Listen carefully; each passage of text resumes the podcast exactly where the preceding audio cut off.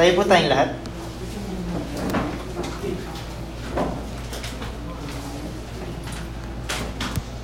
Let's pray. Panginoon, maraming salamat po, Lord, sa umaga ito na napaganda, Lord, na pinagawag mo sa bawat sa amin. Salamat po, God, sa iyong Espiritu, Lord, na naalaw po namin, Lord God, na siya po'y kumilos sa lugar na ito, Panginoon. Sa mga oras na ito, Panginoon, dalahin po namin yung presensya, Lord God, yung aming maranasan, Panginoon, sa pamagitan yung salita, Lord. Salamat po, Panginoon, sa aming uh, pagbubulay-bulay na yung salita sa mga oras na ito, Panginoon. Uh, Lord, maraming salamat, Panginoon, sa aming mga kasama, Lord, na wala po dito, Lord. Dalangin po namin ang iyong pag-ingat po sa kanila, Panginoon. Salamat po sa iyong biyaya, salamat po sa iyong katapatan, pag-ibig sa umaga ito, Lord. In Jesus' name pray. Amen and amen. Sige po, uh, batiin muna yung katabi mo bago ka po ng magandang umaga. Morning. Morning kay George.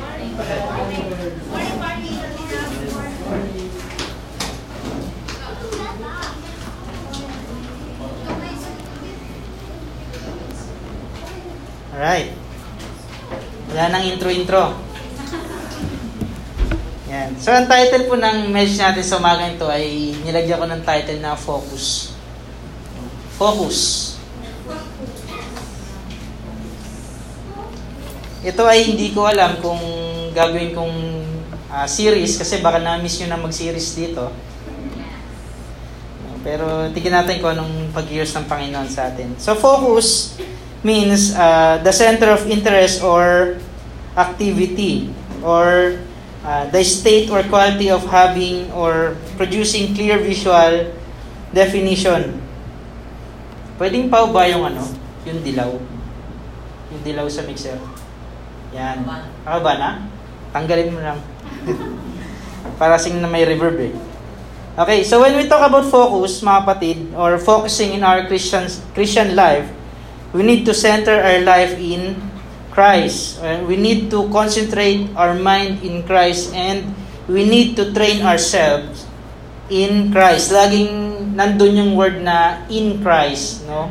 Kaya kailangan natin sa buhay natin, kailangan natin lagi na uh, naka-connected, na-connect na-connecta sa ating Panginoon in Christ, no? Abide. Naalala yung, yung nakarang message, di ba? Abide in Jesus.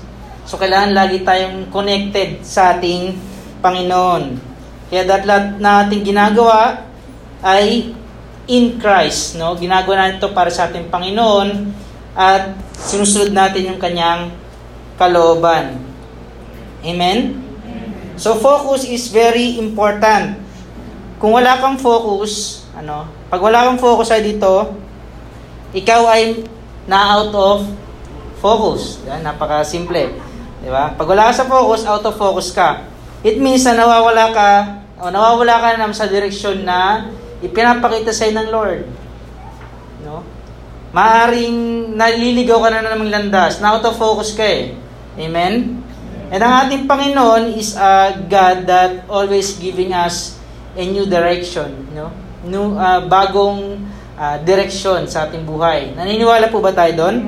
No, siya yung nagbibigay ng way siya yung nagbibigay ng daan. Siya yung nagbibigay sa atin ng way out. No? Kung meron man tayong mapagsubok sa buhay, siya yung nagbibigay sa atin ng daan or way para tayo para malagpasan natin yung ating mga naranasan. Amen? Amen. sa dito, sa, sa, sa pamamagitan ng kanyang salita o yung word, word ng Lord, tayo ay nabibigyan ng direksyon.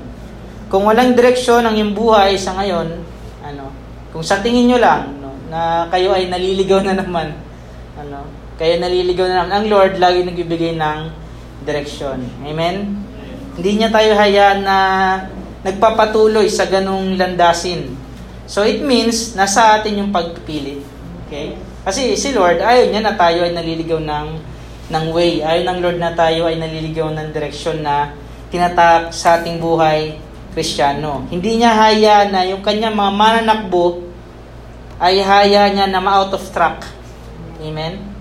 Ayaw ng Lord yung ganun. So, gagawa gagawa ang Lord ng paraan para ikaw ay maibalik uli dun sa track no, na iyong tinatakbo. Amen? So, sa pamamagitan ng kanyang salita, uh, tayo ay nabibigyan ng direction. Kung, kung walang direksyon ng ating buhay ngayon ay walang purpose, no? Walang purpose. Di natin alam yung ating uh, uh, purpose sa buhay. Kaya nawawala tayo sa direksyon. So alam po ba natin yung purpose natin sa buhay ngayon? Hindi niyo po ba alam? Tayo ay mga Kristiyano, dapat tayo po ay uh, sumusunod o tayo ay namuhay sa pananampalataya, tayo dapat ay uh, namuhay sa kalooban ng ating Panginoon. Amen? Amen. Alam ko dati, yung sa buhay natin, nung nakaraan, wala pa tayong pagkakilala sa Lord. Ang buhay na yun ay talagang walang direksyon. Di ba? Kung saan-saan ka lang maaya, sige, sama. Pagkatapos, malungkot. Amen? Kasi wala sa Lord eh. Hindi natin naranasan yung tunay na kasiyahan. Temporary lang. No? Pansamantala lang na kasiyahan. Amen? So, sa dito, Meron sa ngayon na tayo nakilala ng Lord, sa tingin may pinatutunguhan ng buhay natin. Amen. Amen. Siyempre naman. May pinatutunguhan na kasi nakita na natin yung liwanag eh. No? Nakita natin, nakilala natin si uh, si Jesus Christ sa ating buhay. So nagkaroon tayo ng uh, bagong uh, bagong buhay, hindi perfect.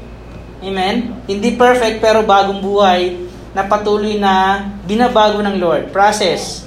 Lahat tayo ay uh, dumadaan sa proseso. Lahat tayo dito ay uh, uh, tayo doon uh, shape ng Lord no do sa para tayo ay maging uh, uh, person no na yung yung sa kagustuhan niya. Amen? Kasi siya yung, siya yung ating manlilika eh. So, tayo ay kanyang masterpiece. Naalala niyo sa Romans. Tayo ay kanyang masterpiece. Ay, Ephesians pala no? Tayo ay kanyang masterpiece at hindi niya hayaan na yung kanyang masterpiece ay pangit, di ba? So sabi mo sa table mo, hindi ka pangit. Hindi ka pangit. Amen? Ba't parang nanlilisik yung mata? Ba't may pagtaas ng kilay? No, so tayong lahat ay ginawa ng ating Panginoon, no? Na tayo ay maganda at uh, magandang klase ng nilalang. Amen? Tayo ngayon pinaka-favorite niya sa creation eh sa kanyang ginawa eh, di ba? Kaya tayo ay magpasalamat sa ating uh, Panginoon. At ngayon, uh, ang ating Panginoon, makikita natin na siya ay God of order. Amen? Pag sinabing God of order, ayaw niya nung, ayaw niya nang magulo. Gusto niya maayos. Okay? Kaya kung nakita niya dati yung buhay mo magulo, eh ngayon nakapasok na siya ngayon sa buhay mo, gusto niya uling, gusto niyang ano, pumasok diyan para magayos. Amen. So, pag nag pag naglilinis kayo sa bahay, ano ginagawa? Inaalis yung mga hindi importante. Tinatapon yung mga uh, sagabal. 'Di ba? Para luminis yung bahay. Ganun naman yung pag-ayos eh. 'Di ba? Merong inaalis. Kaya ang Lord natin, meron din siyang inaalis.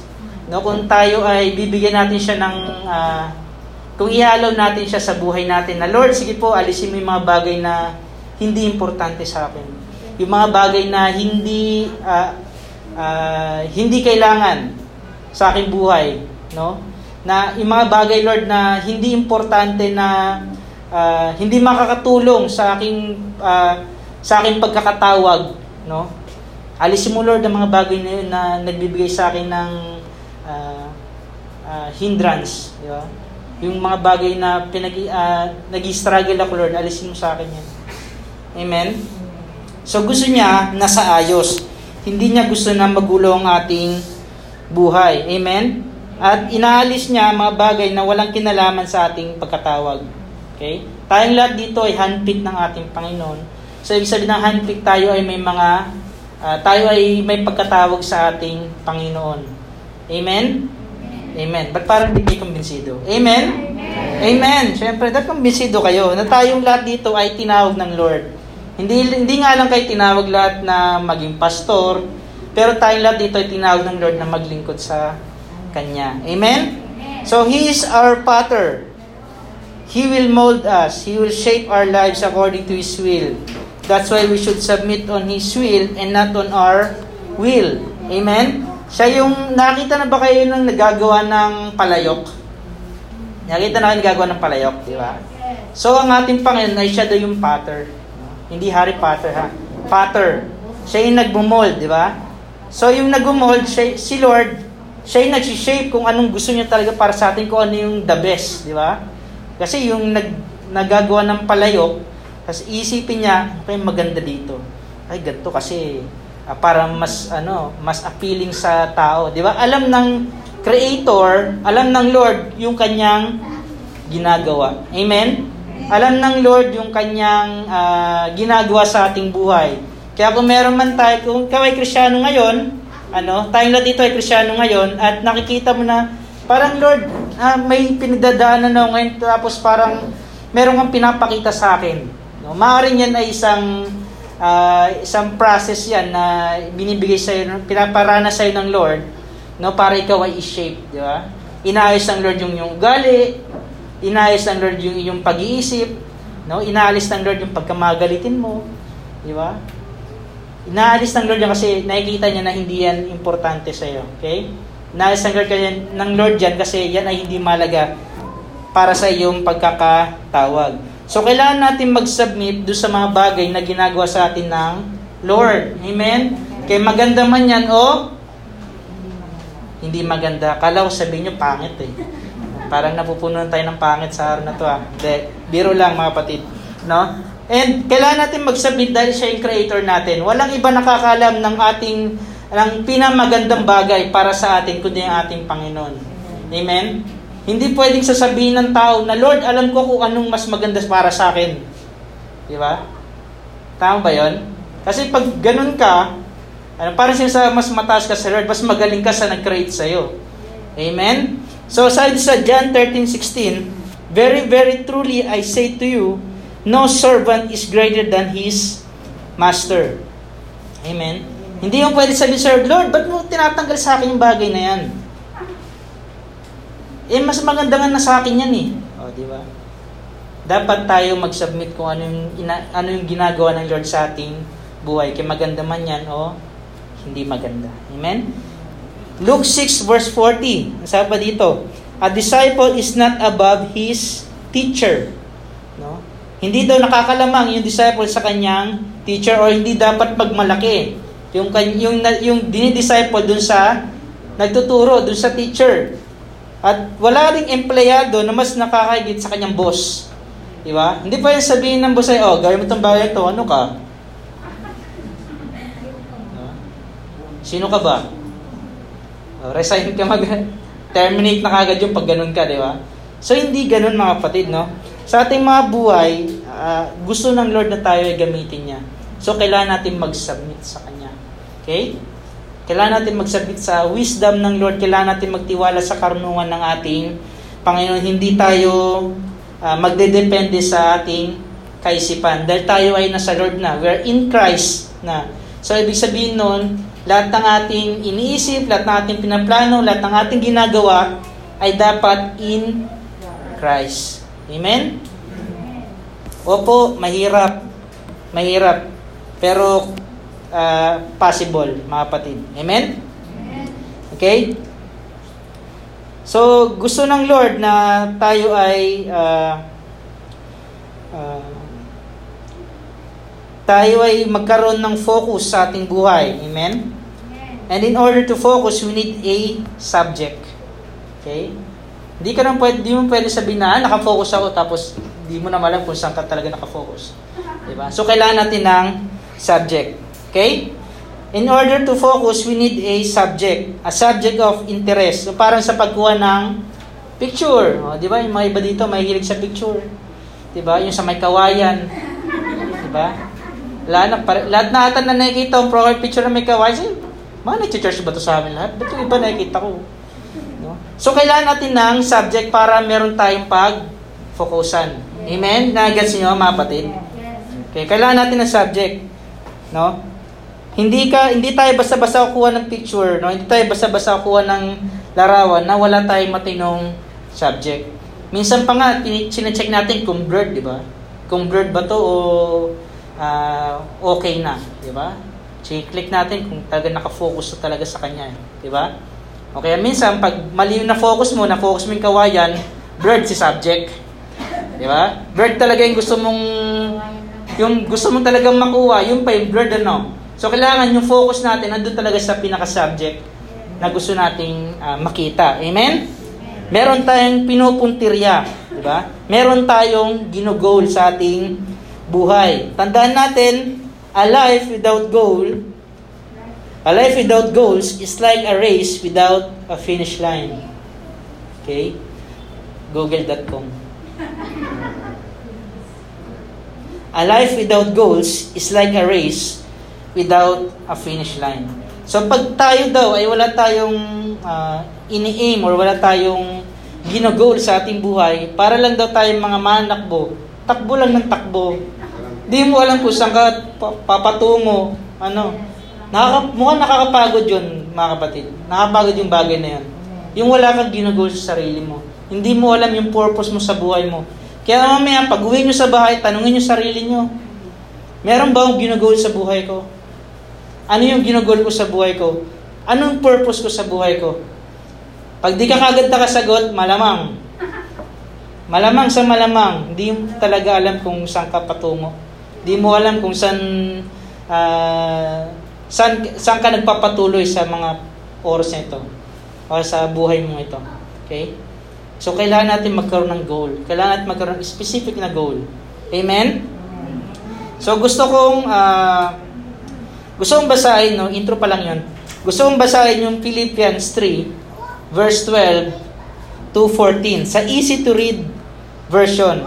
Si Paul ang nagsasalita dito, mga kapatid. Si Pablo.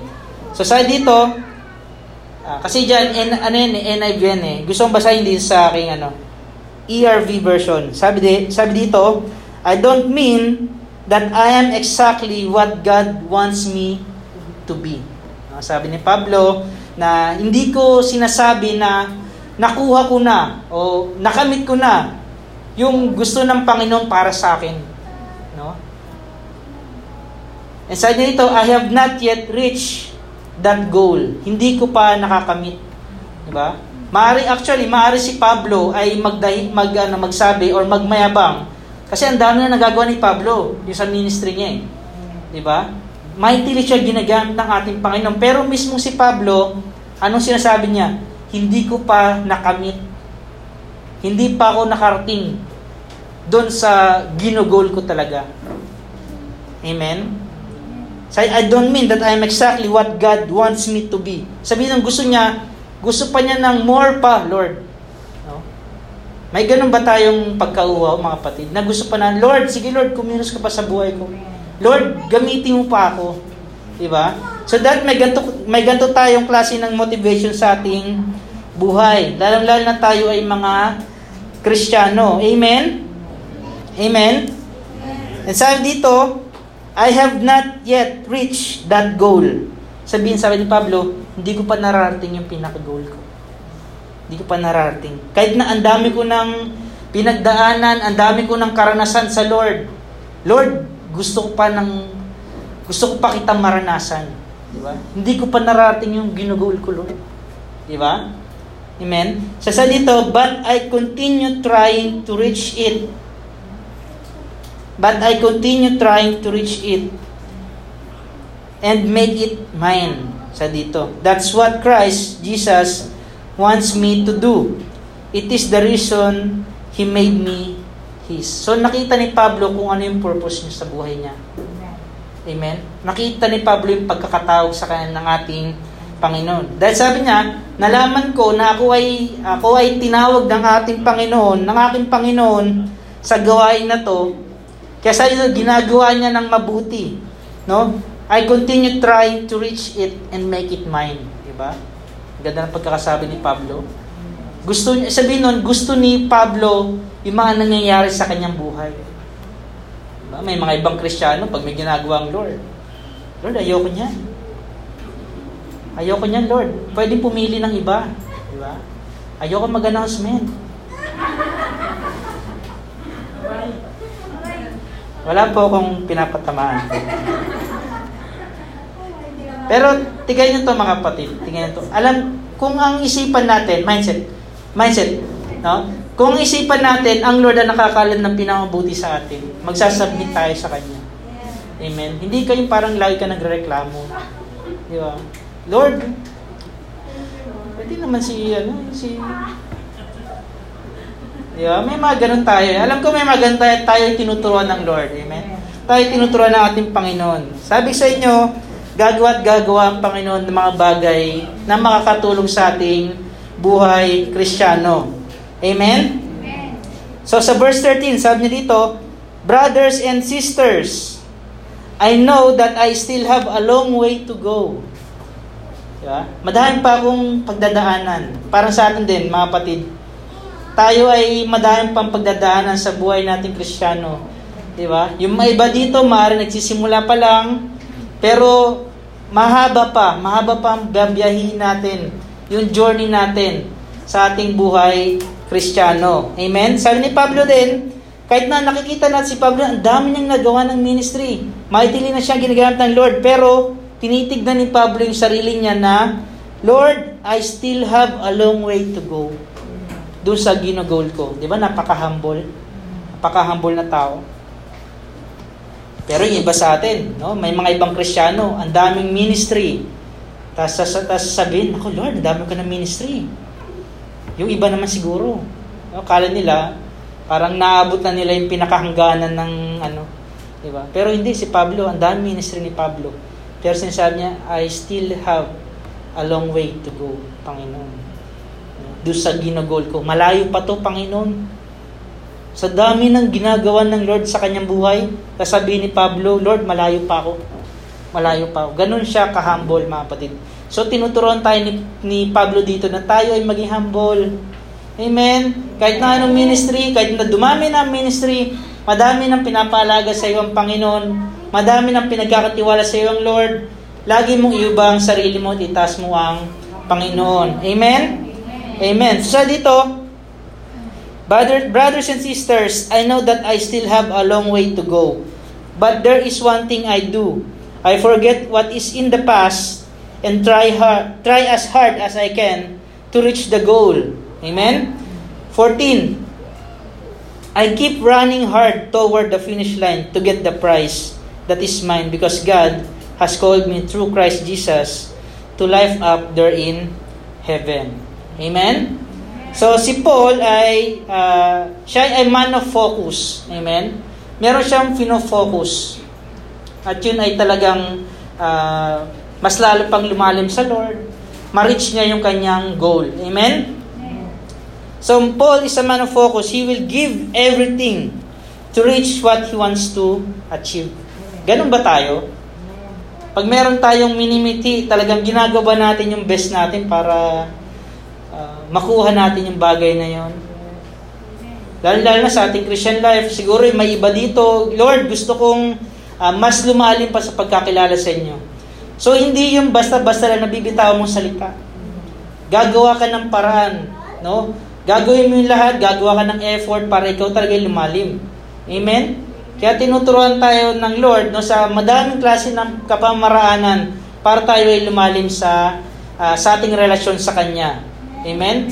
Maring ikaw ay mala- palagi kang manalangin, palagi kang magbasa ng mga libro, basahin mo ang Bible, mag uh, mag-devotion ka, makinig ka ng mga uh, mga uh, preaching, no? Hindi lang preaching ni pastor, no? Maring makinig ka sa ibang mga preachers din, pero mag-iingat kayo, no? Titigan niyo kung nasa Bible talaga yung pinipreach nila. Ano? Mag-iingat tayo. At madami na talaga. Actually, sa panahon natin ngayon, ano na lang eh, uh, tawag doon yung term na spoon feeding na lang. No? Isinusubo na sa atin lahat para tayo ay talagang lumalim sa Lord. Kasi yung mga panahon dati, wala, walang mga ganyan, walang mga YouTube, no? Sariling sikap. So ngayon, hindi na mahirap aralin ang salita ng ating Panginoon. Madami ng resources. Panginoon, hindi ko maintindihan English. Meron mga Tagalog, may Tagalog version. Di ba? Ang daming version, mga kapatid. So wala tayong pwedeng maging dahilan para hindi tayo lumalim sa Word. Amen? Hindi mo rin pwedeng dahil, ay, Pastor, di ako lumalalim. Gawa ng, wala kasi ako every Sunday eh. O maring, wala kasi every Sunday, kaya di tayo lumalalim. Pero madami din kapamaraanan. Di ba? And in-encourage ko kayo na huwag kayong absent every Sunday. Amen? Amen. So, Uh, according to the previous verses, sa Philippians 3, verse 7 to 11, wala dyan. Sinabi dito ni Pablo na kung, kung ano ang kanyang ginugol sa kanyang buhay. Sa Philippians 3 verse 11, verse 7 to 11, okay? Sinasabi dito ni Pablo yung kanyang goal sa kanyang buhay. Verse 7, ang sabi dito, Ngunit dahil kay Kristo, makinig tayo mga kapatid ha, ngunit dahil kay Kristo, ang mga bagay na pinapahalagan ko noon ay itinuturing ko ng walang kabuluhan ngayon. Ba? Yung nakakilala siya sa Lord, no? sabi niya rin, itinuring ko ng walang kabuluhan yung mga bagay, no? yung mga bagay na pinapahalagan ko noon. Okay? Naiintindihan nyo? Sinasabi dito ni Pablo yung kanyang buhay dati. No? Sinasabi ni Pablo na yung kanyang buhay dati. Na wala talagang, walang kakwenta-kwenta ang buhay ni Pablo dati. Ano? Ano ba ginagawa dati ni Pablo? No, si Pablo lang naman ay pumapatay ng mga Kristiyano. Lahat, yung mga tagasunod ni Kristo talagang sinusugid niya. Ano? Talagang pag may nakita siya, may nabalitaan siya, sinusugod nila sa bahay. Di ba? Ganyan si Pablo, ganyan ang buhay niya, no? At akala niya siguro dati na yung buhay na yun ay yun na talaga yun na talaga ang buhay. No, maring sa atin din dati nung di pa tayo nakilala sa Lord, nasabi natin na ganito pala ang buhay. Akala natin yun na talaga yung buhay, no? Yung dati yung wala tayo sa Lord. Akala ko rin dati yun na talaga ang buhay. No? Pero yun na nakilala tayo sa Lord, nakita natin talaga na ito pala ang buhay, Lord. Ito pala ang buhay na gusto mo para sa akin. Buti na lang, Lord, inalis mo ako doon sa madilim na buhay na yon at nilagay mo ako sa kahangahangang liwanag. Amen? So, sa madaling salita, yung mga bagay na yun dati, sabi ni Pablo, sa kanyang buhay, sa kanya, wala, yun ay mga walang kabuluhan. Itinuturing ko ng walang kabuluhan ng mga bagay na yan. Amen? Sa verse 8, sabi dito, Oo, Itinuturing kong walang kabuluhan ang ba- lahat ng bagay. Take note ha, lahat, lahat ng bagay bilang kapalit ng lalong mahalaga. Diba? Ganda ng pagkasabi ni Pablo. Lahat ng yon ipinagpalit ko kasi mga yun walang kabuluhan eh. At ang pinalit ko dito ay bagay na mahalaga sa aking buhay. Amen? Amen. Sa dito, Itinuturing kong walang kabuluhan ang lahat ng bagay bilang kapalit ng lalong mahalaga o lalong mas mahalaga. At siya dito, ang pagkakilala kay Kristo Jesus na aking Panginoon. Amen? The moment na tinanggap natin si Jesus Christ sa ating buhay, mga kapatid, ay yun din yung punto ng buhay natin na mas pinili natin si Kristo. No? Mas pinili natin ating Panginoon sa mga bagay sa ating mga nakaraan. Amen? Kasi yung pagsuko natin ng ating buhay sa Lord, yung pagtanggap natin sa Kanya bilang Panginoon, tagapagligtas sa ating buhay, meron ng bagong uh, government sa ating sa ating buhay. Siya na yung uh, siya na yung nagko-control ngayon sa ating buhay. Meron nang nagma-manage ngayon ng ating buhay. Dati yung nag-manage sa ating buhay, sarili lang natin. Naintindihan nyo? Sarili ko lang kagustuhan, sarili ko lang na uh, uh, kaisipan, sarili ko lang kalakasan. Wala nang iba. Nakakapagod. Pero nung tayo na sa Lord na, at ito yung mahalaga na sinasabi ni Pablo, yung nakilala ko si Lord. At sa ating buhay bilang Krisyano, ito ang pinakamalaga. Yung, uh, yung uh, tagpo ng ating buhay na nakilala natin at na-experience natin ang ating Panginoon. Amen? At aside from that, wala na. Sabi ni Pablo, wala na. Yung mga bagay na yan, wala nang kabuluhan. Importante sa akin si Kristo. Amen? Si Paul ay man of focus, mga kapatid. Na-focus lang siya kung ano yung sinasabi ng Lord. Amen? Kasi dito, ang lahat ng bagay ay ipinalagay kong walang kabuluhan at itinuturing kong basura. Kanina lang, no, kaninang umaga, naglilinis ako. Kasi may mga basura tayo eh. No? Pagka ano, may mga tubig-tubig pa, ew. Kadiri. No? stink. My gosh, it stink. Diba? Nilalagay ko sa plastic.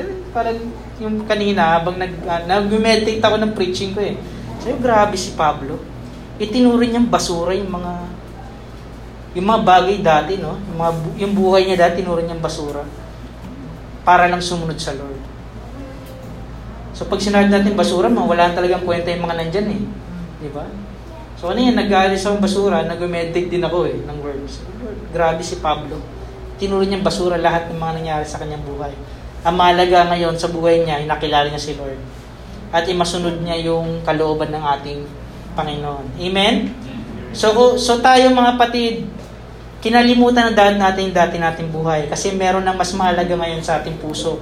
At yun nakilala natin si Lord. Yung buhay natin dati, dapat wala na yan hindi na nare-resurrect yan. Amen? Hindi na dapat ginagawa natin yung bagay na nasa dilim. Diba? Which is yung ginagawa natin dati, wala tayo sa ating Panginoon. Okay? Ituring natin basura ang mga bagay na yan. Kasi ang basura, walang halaga. Amen? Andun sa sako mga basura. Kami ay tatapon. Amen? Verse 9, sabi ni Pablo, At lubos at lubos na makipag-isa sa Kanya. Ang aking pagiging matuwid ay hindi sa pamagitan ng pagsunod sa kautusan, kundi sa panalig kay Kristo.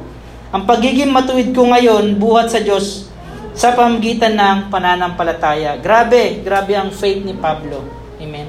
At sabi niya, yung pagsunod ko sa Lord, no, yung aking pagiging matuwid, yung pagiging ano niya, uh, righteous, yung pagiging matuwid ko, sa ay hindi dahil sa kautusan.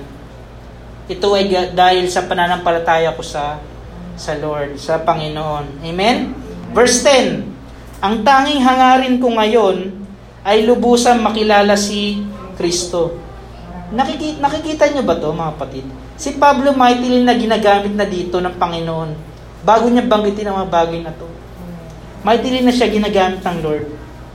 Pero sinasabi niya pa rin na lubusa, gusto ko pa rin lubusang makilala si Lord sabihin talaga nag nag uh, pa siya ng ng much more no sa ating Panginoon. Kita niyo yung desire ni Pablo? Nakikita niyo ba yung uh, yung mindset ni Pablo?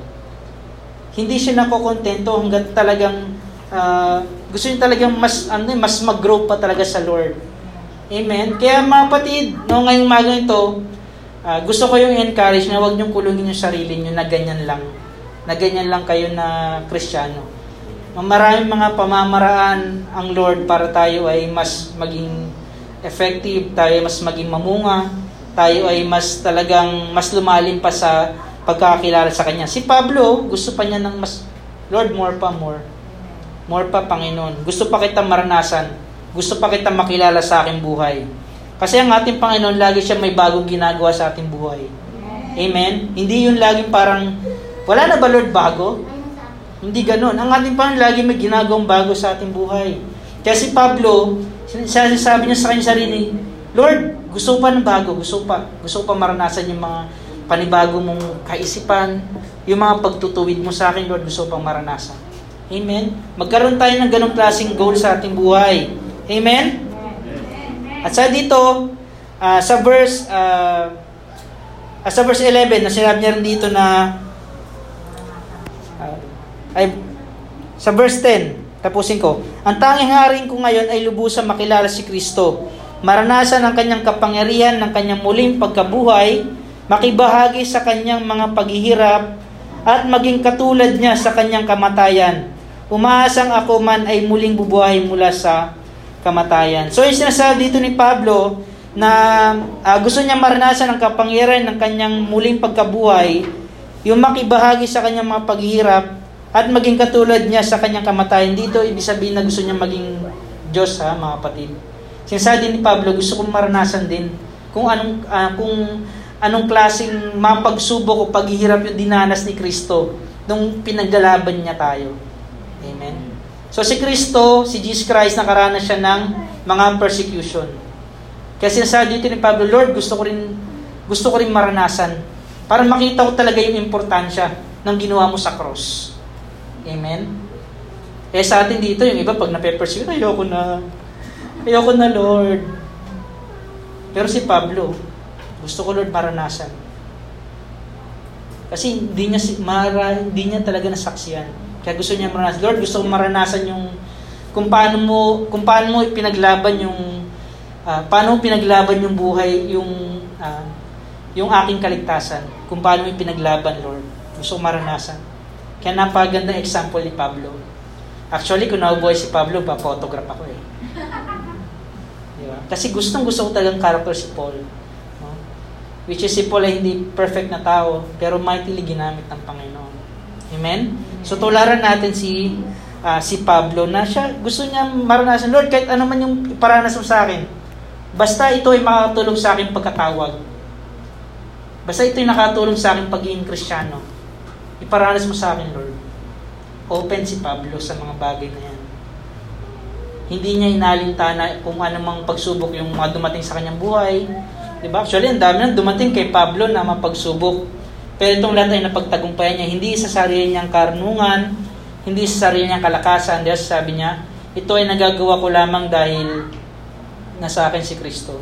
At sa, lakas, sa kalakasang ipinagkakaloob niya sa akin. Di ba? I can do all things through Christ who strengthens me. Amen? So unang-una, sinabi ni Pablo dito sa verse 11 hanggang, ay verse 7 to 11, nasasabi niya dito, wala nang kabuluhan ang mga bagay dito sa mundong ito. Sabi niya, na para sa ang importante sa akin ngayon ay lumalakad sa layunin ng aking Panginoon at, inututu- at itinuturing ko ng basura ang lahat ng bagay na walang halaga sa pagkatawag sa akin. Amen? Naintindihan ba natin? Amen. So dahil ang mga bagay na ito sa daigdigay, hindi ko na, uh, sabi niya, hindi ko na may kukumpara. No? Hindi ko na may kukumpara sa mga bagay na maaari ko pang maranasan sa Lord. Amen? Hindi ko na pagkumpara. Sa tingin niyo ba may kukumpara niyo pa yung, yung buhay niyo dati sa buhay niyo ngayon? Na nakakilala na kay sa Lord? Wala. Wasak ang buhay natin dati sa Lord. Diba? Ay, wasak, wasak ang buhay natin dati nung wala tayo sa ating Panginoon. Kaya hindi natin makukompare. Hindi yung krisyano ka ngayon, binabalikan ko yung nakaraan, dati, ang lakas ko kumita dati. Ngayong nakilala ko sa Lord, nilalangaw.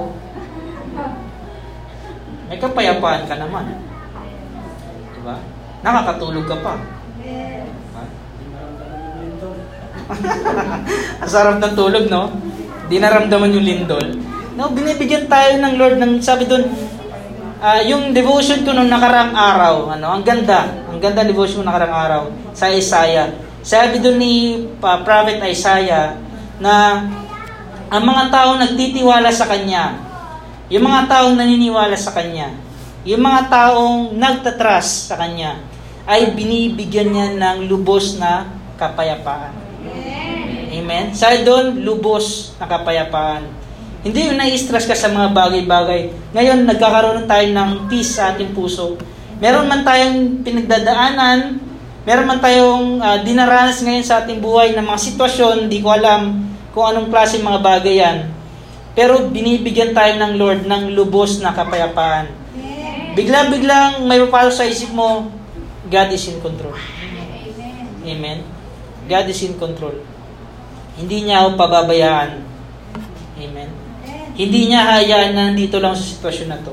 O kaya, Lord, alam ko meron kang itinuturo sa akin. Amen.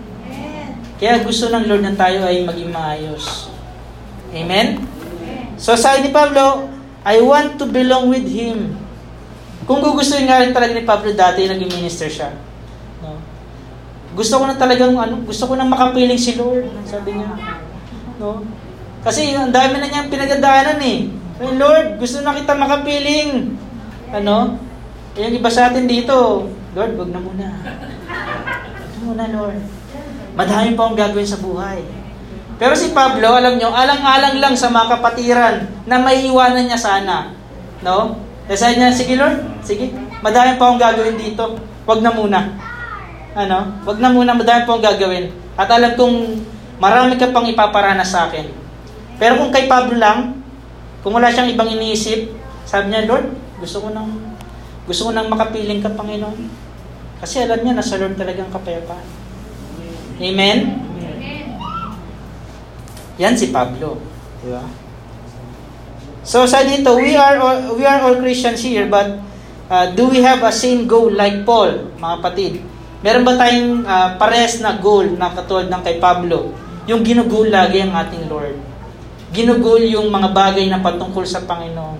Ginugol na mas lumalim pa sa, sa kanyang uh, sa kanyang salta, ginagol na mas makilala pa si Lord. May ganun ba tayong goal dito? Kapatid. O kayo na lang sumagot niya sa isipan niyo. Kaya na lang sumagot niya, ayaw ko ng ano, ayaw ka nang makarinig. Gawin niyo na lang, ano? Gawin niyo na lang. Amen? So, sa dito, uh, uh, hindi hindi ito mga kapatid na ano, kasi si Pablo, nakita naman natin kung paano talaga siya ginagamit mightily ng Lord. And hindi ko rin naman sinasabi na uh, talagang pag sinabing ginagol natin si Lord, ay yun ay sobrang magiging uh, tayo masyadong spiritual, ha?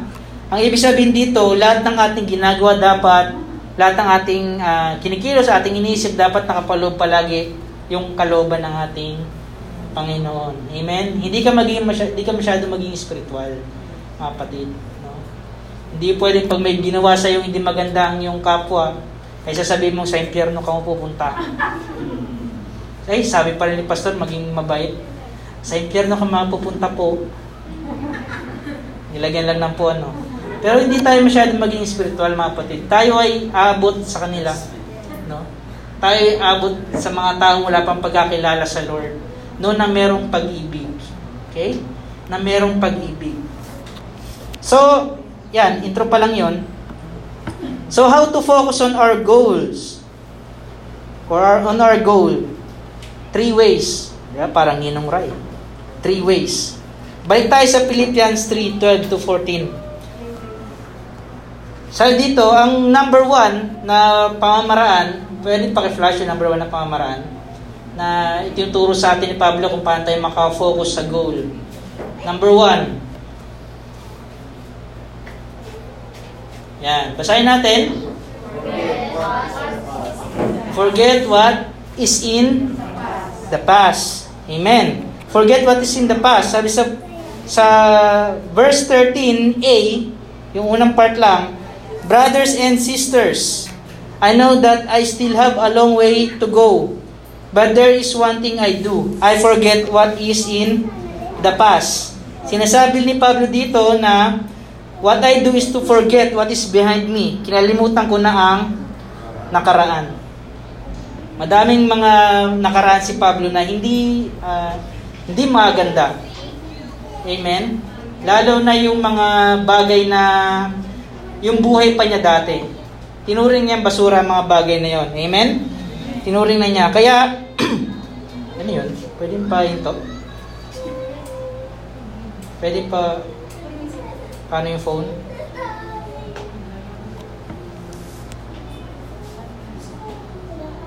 Yan. So, sa dito, kailangan daw natin kalimutan yung ating buhay na dati. Yung nakaraan natin mga patid, kalimutan na natin. Kailangan natin mag-move on. Tapos na yon. Kung ano man yung mga naging nakaraan natin na hindi, mag, hindi maganda o basta nakaraan na, kalimutan na natin. Tayo magpatuloy na sa Lord. Amen? Lagi meron tinuturong bago ang ating Panginoon. Amen? Diyan sabi nung kanta, so let's not bring the past back anymore. Amen? Anymore. So let's not bring the past back anymore. Okay? Because there's no sense in going over and over the same things as before. Bawamaya, tapusin ko na eh. So, number one yan ha, mga kapatid, lagi natin tandaan, kalimutan natin yung nakaraan. Okay? Kalimutan natin yung nakaraan. Kasi hindi na makakatulong yan ang importante yung nasa nasa harapan na natin ngayon. Yung kasalukuyan na. Amen. Tignan natin kung ano pa mga bagay ang ipapakita sa atin dito ng ating Panginoon. Amen? So, mabilis lamang, verse 2, ay verse 2. Uh, ah, number 2 na point. Number 2. Yan. Maganda, di ba? Sa dyan, do your best to reach your goal. So kailangan natin gawin lahat ng lahat ng ating makaya para mabot natin kung ano minimiti natin, yung ating ginugol sa buhay. ba? Wala kang hindi mo magagawa yung best mo kung wala ka namang ginugol. Naintindihan niyo ako? Kasi pag ginagawa yung best mo, tapos wala ka namang talagang goal, sayang effort. Di ba? Sayang effort. Parang dati sa trabaho ko, may binigay sa akin task. Ginawa ko talaga yung best ko. Tapos maya maya yung pinasa ko, sabi sa akin, ay hindi, hindi yan yung pinapadesign ko. Sayang effort. Diba? So that alam natin kung ano yung ginugol natin. Okay? Alam natin kung saan tayo patungo para magawa talaga natin yung best natin. Sabi sa verse 13b, Of course, my friends, I really do not think that I have already won it. The one thing I do, however, is to forget what is behind me and do my best to reach what is ahead. Okay? Talagang nakafocus si Pablo eh, kung ano yung kanyang ginugol. Kaya sabi niya, ginagawa ko yung best ko para makamit ko yung goal na yon. Amen? Amen. So try harder. Do your best. Never give up. Mindset. Mindset, mga kapatid. Yan ang laging tayo nasa isipan natin. Huwag tayong give up. Try harder. Gawin natin yung best natin para ma- ma-reach natin yung ginugol natin sa ating buhay. Okay? So, set our, to set our mind to finish or to reach our goal, lahat tayo ay may takbuhin sa buhay natin bilang mga anak ng Panginoon. May kanya-kanya tayong takbuhin. Lahat tayo may kanya-kanyang finish line. At gagawin natin lahat ang buong makakaya natin para matapos ang karera. Amen? Amen ba? Amen. So, hindi tayo magreklamo, hindi tayo mga tao na uh, tag doon, pag meron mga pagsubok, istitigil na tayo. Okay? So, kailangan natin mag-continue. Ang sabi dito, kailangan tapusin. Hindi sinabing tapusin ng mabilis. Diba? Ang sabi dito, basta matapos natin yung karera sa Lord. May mga Kristiyano na mabagal ang process, may mga Kristiyano mabibilis ang process. Pero ang importante, matapos natin yung karera natin sa Lord. Okay? Maging mapagbiyaya ka sa kapatid mo na, ba't tagal-tagal mo ng Kristiyano? Parang ang babo-babo pa rin ng pagkakilala sa mo sa Lord. Di natin kung anong dahilan. Di natin alam kung anong dahilan. Pero, eh ano, eh kung talagang tumatakbo siya sa katuwiran, di ba? Eh kung mabagal talaga ang process niya, basta matapos siya yung goal niya. Amen? Amen? Okay. So, sa dito, kailangan natin makamit kung ano yung ating ginagol. Okay? Huwag tayong susuko mga kapatid ha. Yan ay encouragement ngayong umaga ito na huwag tayong susuko. Kailangan natin mabot yung minimithi natin. Yung ginagol natin sa ating buhay. And sa dito, you will have no regrets if you do the best you can until the very end. No regrets, mga kapatid. Diba? Wala ka nang wala kang pagsisihan. Diba? Wala tayong pagsisihan. Sa basketball, madami ako napanood na mga ano uh, NBA championship. Ginagawa talaga nila yung best nila para sila ay manalo, di ba? Kung natalo naman, ano sinasabi ng mga players? Okay lang, ginawa naman namin yung best namin eh. No regrets. Amen? Amen? May mga pagkakataon sa ating buhay, mga patid, na ginagawa natin yung best natin pero at the end, parang ano, parang uh, fa- uh, failure tayo. No? Parang hindi ko nakuha, Lord, yung gusto ko. No? Yung dinidisciple ko, Panginoon, biglang nawala. Di ba? May ganun eh, di ba? So, nandidisappoint tayo, pero kung ginawa mo naman yung best mo, di ba? Okay lang kasi ginawa ko na yung best ko para abutin siya eh, Lord. Ikaw na pong bahala sa kanya. Di ba? Wala kang regrets pag ginagawa mo yung best mo. At ito ay pwede natin ma-apply sa lahat ng bagay. Di ba? Wala tayong regrets pag ginagawa natin yung best na ating makakaya. Amen? Amen. So gusto kong i-play yung video. Yung una, yung kick. Ito ay isa sa mga tagpo sa ano, sound please.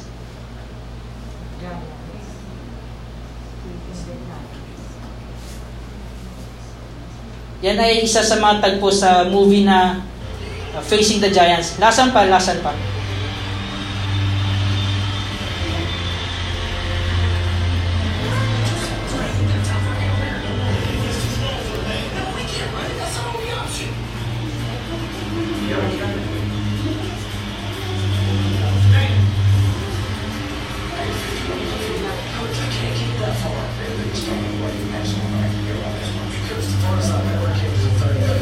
Mahina ba? Narinig sa dulo?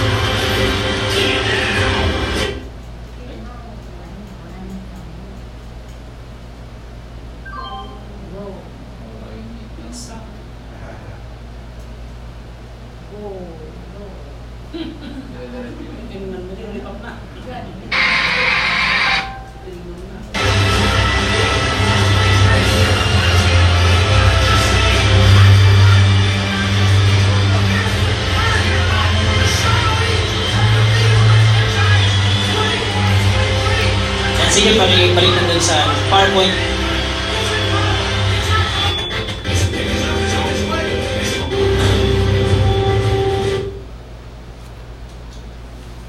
Balik na tayo sa ating PowerPoint. Nasaan yung, nasaan yung sound? Nasa, mic, nasa mixer or ano? Ilang mic test? Yan. So, yung kaninang tagpo, dyan yan is sa Facing the Giants yan. So, si David, si David, yung character doon, sinabi ng coach sa kanya na ito lang yung talagang paraan. Kasi, ah, hindi sila pwede mag-throw doon sa play na yon. So, ang play na kanilang gagawin is kick. And si David yung napili niya. Si David, hindi pa siya nakakaabot ng 39 yards sa pagsipa. Ang kailangan niyang ma-reach that goal, yung goal that time, is about uh, 50 plus na yard. So sabi niya, it's impossible.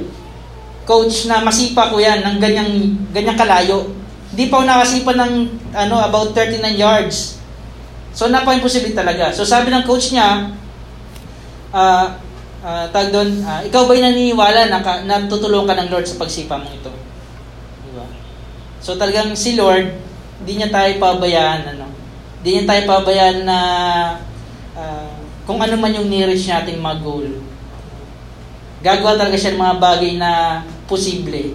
No, doon sa mga doon sa mga sitwasyon na imposible. Amen. So anong ginawa ni David? Ginawa niya lang yung best niya. Di ba? Sabi niya doon sa bandang dulo, bago sumipa, Lord or God, uh, help me about this kick. Di ba? So anong nangyari?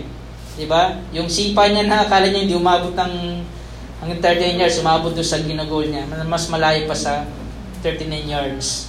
Amen? Maaari ba natin palakpakan ng Lord sa bagay na yan?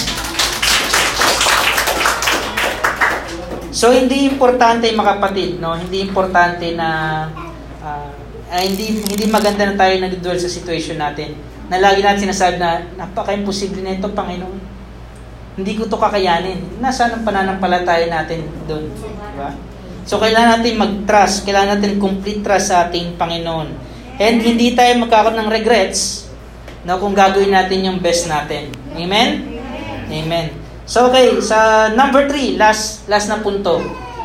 Last na punto natin uh, matutunan dito kay Paul. Sabi dito, keep moving forward, don't quit. So keep moving forward and don't quit.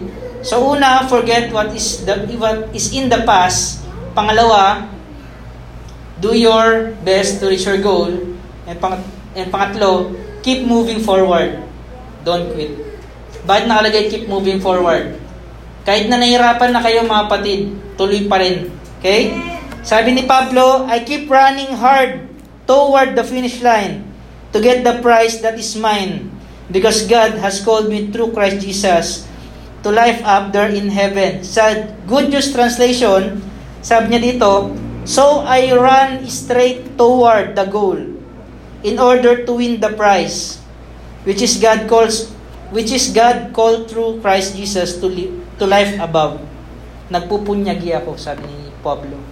Nagpupunyagi ako patungo sa hangganan upang makantam, makamtan ko yung gantimpala, yung goal, yung prize. May prize kasi. No? Pag na-reach natin yung goal na yun, merong reward. Pag natapos na ang buhay natin dito sa mundong ito, merong reward. Diba? Kaya gawin natin yung buong makakaya natin no? para talagang uh, makamit natin yung ginagol natin sa buhay nito. At goal, at goal natin mga kapatid, ang mas makilala pa si Lord. Wala nang ibang bagay. No? I-goal natin kung anong kagusto ng Lord. I-goal natin kung anong ano yung kalooban ng ating Panginoon sa ating buhay. Amen? At gusto ng Lord, no, sa buhay natin bilang mga Krisyano, gusto ng, gusto ng ating Panginoon na ilabas yung pinaka-the best para sa atin. Amen? Tayo, alam natin na kung, kung hanggang saan yung kakayanan natin, di ba? Parang sa mga sa mga paglalaro, like basketball, o ano mga uh, sports, alam natin kung hanggang yung kakayanan natin.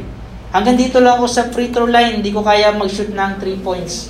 Kasi hanggang dito lang kaya ko. Pero si Lord, itong kagandahan sa ating Panginoon, ipin, inilalabas ng Lord yung pinaka-the best natin sa ating sarili. Amen? Ilalabas niya yung pinaka-potential mo. Ilalabas niya yung mga, uh, uh, yung pinaka-talent mo, ilalabas niya kung saan kanya talagang gamitin. Amen? Kung ikaw ay ialaw mo ang yung buhay na talagang pakialaman ng Lord. Amen? Kasi kung hindi mo siya ialaw na makialam sa iyong buhay, di ba? Wala siyang magagawa. Kasi ayaw mo eh. Di ba? Pero kung ikaw ay tao, ikaw ay kristyano na nagpapasakop sa Lord, at gusto mo na, uh, Lord, sige po, ikaw na pong bahala sa buhay ko, Panginoon. Ikaw na po ang kumilos, ikaw na po mag-alis ng bagay na hindi importante sa akin. Tulungan mo akong ilabas yung pinaka-the best ko, Lord, sa buhay na ito. Habang sinusunod ko ang iyong kalooban. Amen? So, dito na ako mag-end at gusto ko rin may isa pa akong video na ipinapakita dito na meron pa tayong ibubuga. Meron pang meron pa tayong the best na kayang ibigay. Amen. Kung naisip mo ngayon sa, sa buhay mo ngayon, parang yan na yon. Pero hindi pa, mga kapatid. Sinasabi ng Lord sa atin ngayon, meron ka pang ibubuga. Meron ka pang igagaling. Meron ka pang ikaka-grow. Amen. So, panoorin natin yung video. Yan ay dyan din sa Facing the Giant. Sound.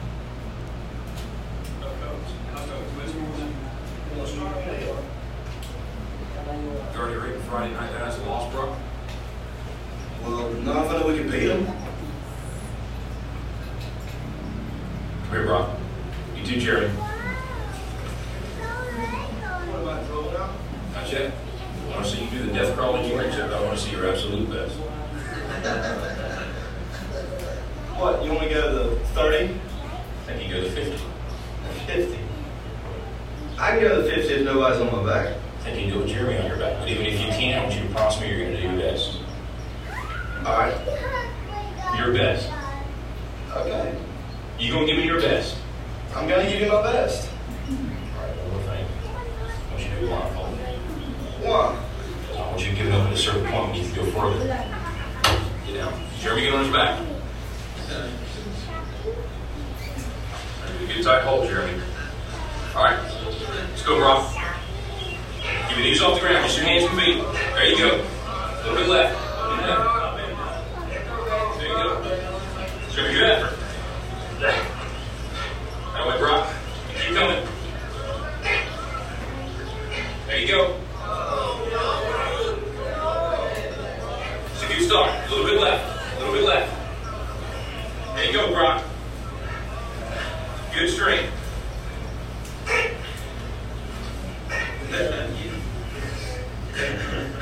That's it, Brock. That's it.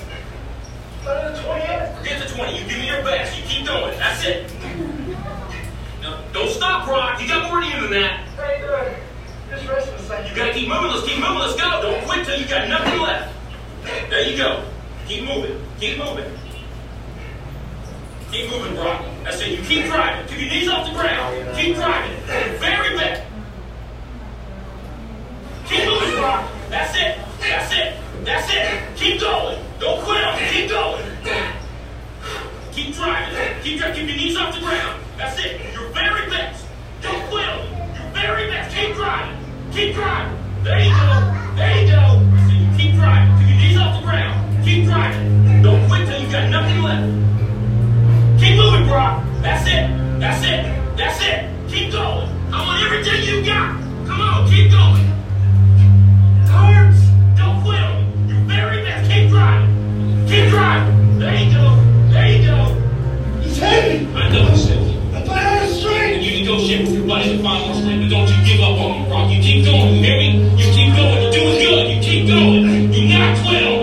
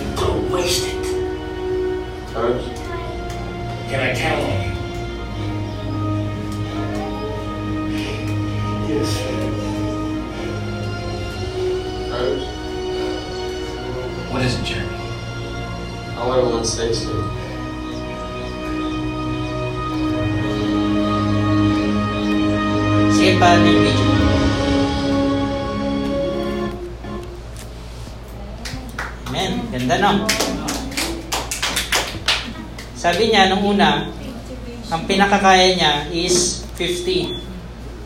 Nang walang sakay sa likod. Ano? Mataas yung ano? Yung red, yung yung red pababa. Kamay test. Yan. Okay na. Yan. So, sabi niya, kaya ko yung 50 yards nang walang, nakalag walang nakasakay sa likod. In-encourage siya ng coach. Nakita niya, parang si Lord yun para sa atin, mga kapatid. In-encourage siya tayo na, huwag kang mag-quit. Ba? Alam kong masakit. Di ba? I know it hurts, but keep moving. Di ba? Sabi ng Lord sa atin, alam kong nahirapan ka na, but keep moving. Don't quit. Di ba? Sabi niya. Sige, tayo tayong lahat, mga kapatid. Eh, tayong lahat. So talagang ipinapakita ng Lord sa atin, no? Ipaparanas ng Lord sa atin na kaya natin yung mga bagay na imposible. No? Basta tayo ay nagtitiwala sa Kanya, tayo ay uh, hindi nagkukwit. Amen? Amen. So, uh, okay mag-pray ngayon, no? na talagang gamitin tayo ng Lord mightily. No? Like Paul. At gawin natin yung tatlong pamamaraan na yan para makapag-focus tayo sa ating buhay kristyano. Okay? So let's pray. Lord, maraming salamat po, Panginoon. Sana paganda mensahe mo, Lord, sa aming buhay. Salamat, Lord, na kami, Panginoon, ay tinuruan, Lord, ng mga salita mo, Lord God, na nanggaling kay Pablo, na mga salita mo, Lord God, sa pamagitan ni Pablo, Panginoon. Salamat po, Lord, at alam po namin, Lord, na ibibigay mo, Lord God, at lalo mo kami encourage, Lord, na magpatuloy sa aming buhay krisyano, Panginoon. Alam po namin, Lord, na madalas po kayo po ay nasasaktan, Panginoon. Madalas po kayo po ay nahihirapan, Lord. But you encourage us, O God, na mag-keep moving, Lord. Na kami magpatuloy, Lord, at huwag kaming susuko, Panginoon. Lord. Kaya salamat po, O God. Salamat po sa napaganda mo encouragement na ito sa amin, sa aming uh, message na focus, Panginoon. Gusto namin, Lord God, mag-focus sa aming goal, sa aming buhay. At ang goal namin, Panginoon, ay yung mas makilala ka pa, Panginoon, sa aming buhay. Gusto pa namin, Lord, ng uh, maranasan ang mga magandang magandang bagay na gusto mong iparanas sa aming Panginoon. Maging ang mga hindi magandang bagay, Panginoon, kung ito po ay makakatulong sa amin, Lord. Gusto po namin ito maranasan, Panginoon. Kaya salamat po, Lord. Salamat, Panginoon, sa kalakasan. Salamat sa karunungan. Salamat, Panginoon, sa pag-asa na ibinigay niya po sa bawat isa sa amin sa pamamagitan ng mensahe na ito, Panginoon. Salamat po, Lord. At uh, ito po ang aming dalangin sa Panginoon Jesus. Amen and amen. So God bless